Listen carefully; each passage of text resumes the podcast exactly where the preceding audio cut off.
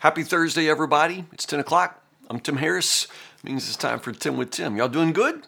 Uh, good to see you this morning. It's a great day to be in the Word together. We are going verse by verse through the book of Job right now. We're wrapping it up, y'all. We're finishing up the speech of Elihu today, and then tomorrow God begins to speak from the whirlwind. I can't wait for that. I'm excited for that. We've been waiting, what? 38 chapters for that. So, anyway, tomorrow's going to be fantastic. Today's good, though. Uh, Elihu finishes his fourth and final speech in chapters 36 and 37. Hopefully, you read ahead. If not, listen to what I say uh, my reading and then go back and read for yourself. Always, always read for yourself. I can't read it for you. I can read it and tell you what I see, and I'm pretty excited about what I see most days, but uh, honestly, you'll be more excited about what you see, what you hear when God speaks to you in God's Word. So don't ever think I can do your Bible reading for you. I can read it for myself and share what I'm hearing, but then most importantly, you need to hear for yourself and, and, and share what you're hearing as well. Uh, chapter 36 and 37, again, the final speech of Elihu. Uh, Elihu just continues being Elihu. I mean, he's just going to uh, he's going to be himself all day long. Uh, and uh, well, actually, he's a little extra in the beginning here. Uh, let me go on. I'll show you the truth. Uh, for I have not yet finished offending God. That's in Living Translation. Wow, poor God, you know, needs Elihu's defense. I mean that that's the great thing about when God shows up because he puts all of these clowns in their place, you know. God doesn't need any one of us, you know, to defend his glory, his majesty. He can do that all by himself and he's about to, but Elihu, bless his heart, thinks that God needs a little shoring up. Um, I am a man of great knowledge, verse 4, he says. You know, I, am going to defend God now, so uh, y'all sit back. I am a man. Actually, the Hebrew there says, I am a man of perfect knowledge. so we thought that maybe he thought he knows it all, and then turns out he does think he knows it all. I am a man of perfect knowledge, so y'all sit back and listen to me uh, pontificate, uh, and, and, here he goes. Like I say, typically Elihu is right about God but wrong about Job, and uh, and and, and that's where he gets into trouble. When, when he tries to explain Job's suffering, he may think he knows a lot, but he can never know what God knows. And you can never yourself know what God is doing in somebody else's life. I don't know that God typically reveals that knowledge to us, but Elihu thinks he's got it. And so here he goes. Um, notice uh, verses 5 through 10 or so. Uh, it's just a classic a, a, defense of just that binary, perfect, clean justice where God rewards the righteous and punishes the wicked. You know He does, you know He does, and that's what Elihu is saying here. If they're bound in chains and caught up in a web of trouble, God shows them the reason. He shows them their sins of pride, you know. Um, I, I think we're beginning to see the theme here that Elihu basically accuses Job of arrogance, pride. Um, he doesn't speculate about a lot of other sins of the flesh that Job might be guilty of, but but it's pride. He just continues to uh, hold the mirror of pride up to Job's face and go, "See, see, you're proud, right? You're proud. You're arrogant. This is what God's trying to tell you."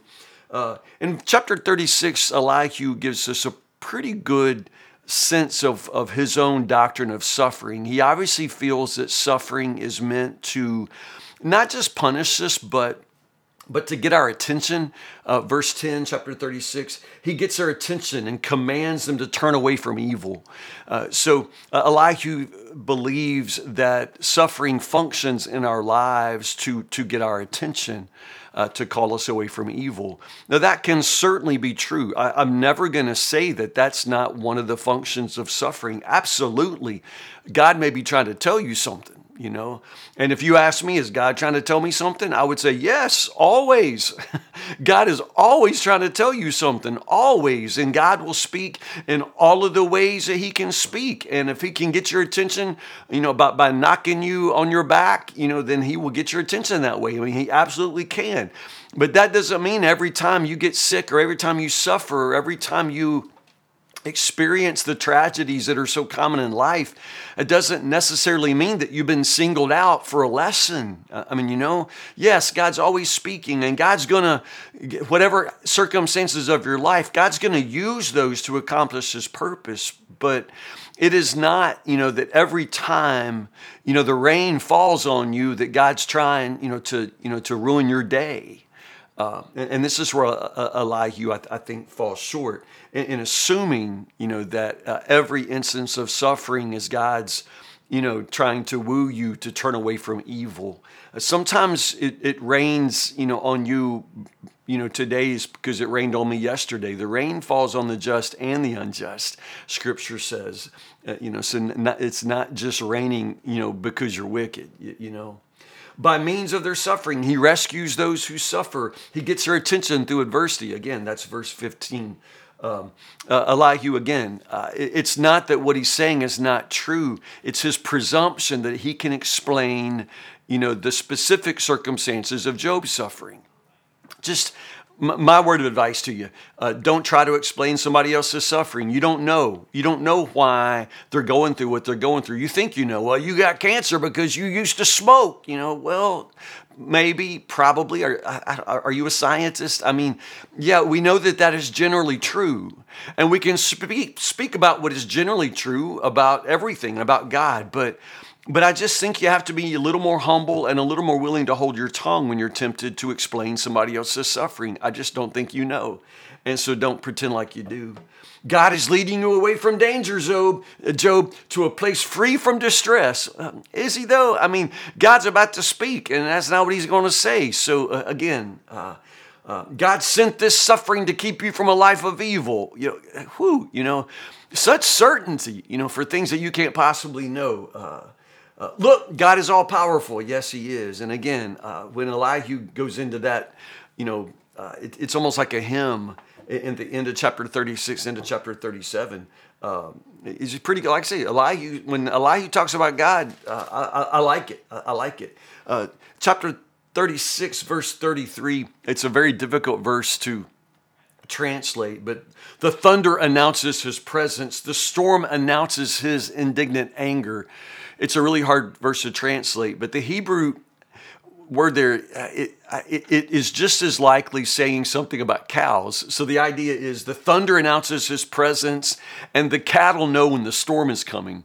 And maybe it's just being a, a country kid. Uh, I just I, I, know how the cows all lay down before it rains, and I just think that's kind of amazing how God made them to know that.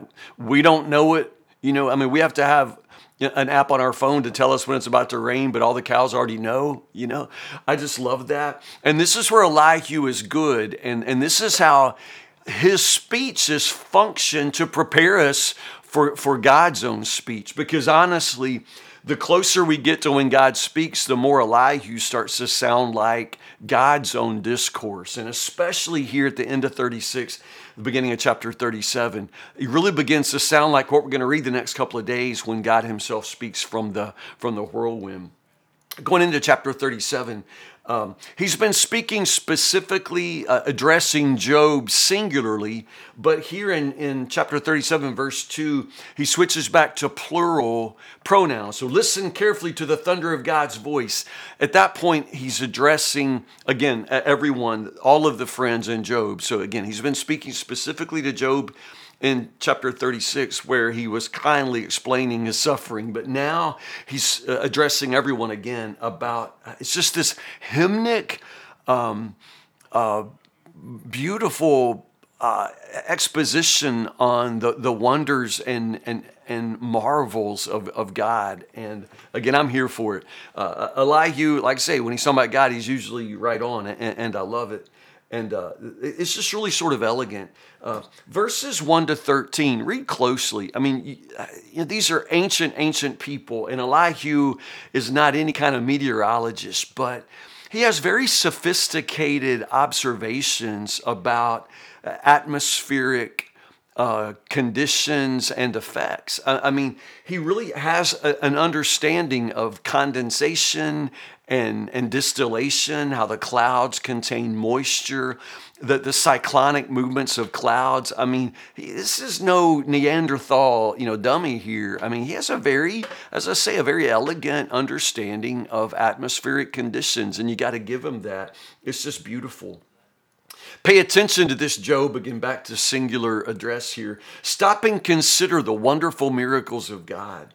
Uh, do you know how God controls a storm? And again, once Elihu gets into this kind of rhythm, it sounds very much like when God's going to pick up here in just a few verses and begin his own challenge to, to, to Job.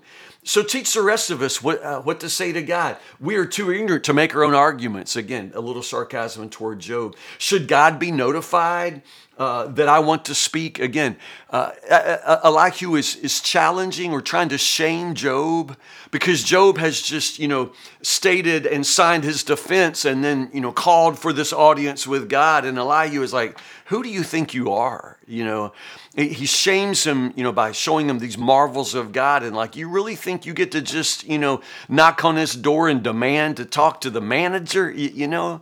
Uh, and so uh, Elihu sort of shames Job. But uh, again, Elihu's speech ever just, it either gets interrupted and flattened when God shows up, or Elihu actually sort of introduces uh, God's own speech because he says, um, the golden splendor comes from the mountain of God. He is clothed in dazzling splendor.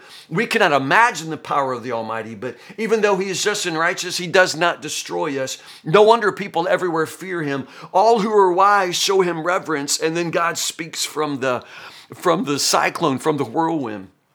And so uh, that's the end of Elihu. We don't hear back from him. He doesn't speak again. God doesn't really mention Elihu's speech. I mean, Elihu was very proud of himself. You'd think that he would be waiting for God to say, you know, Elihu, that was pretty good. But Elihu just kind of, his speech trails off and he disappears. You know, so for all of his bluster and his perfect knowledge, he's done and he's gone and we'll never hear from him again. But tomorrow and what follows, chapters 38 and 39, we're going to hear the Lord challenge Job. It is so good. God shows up.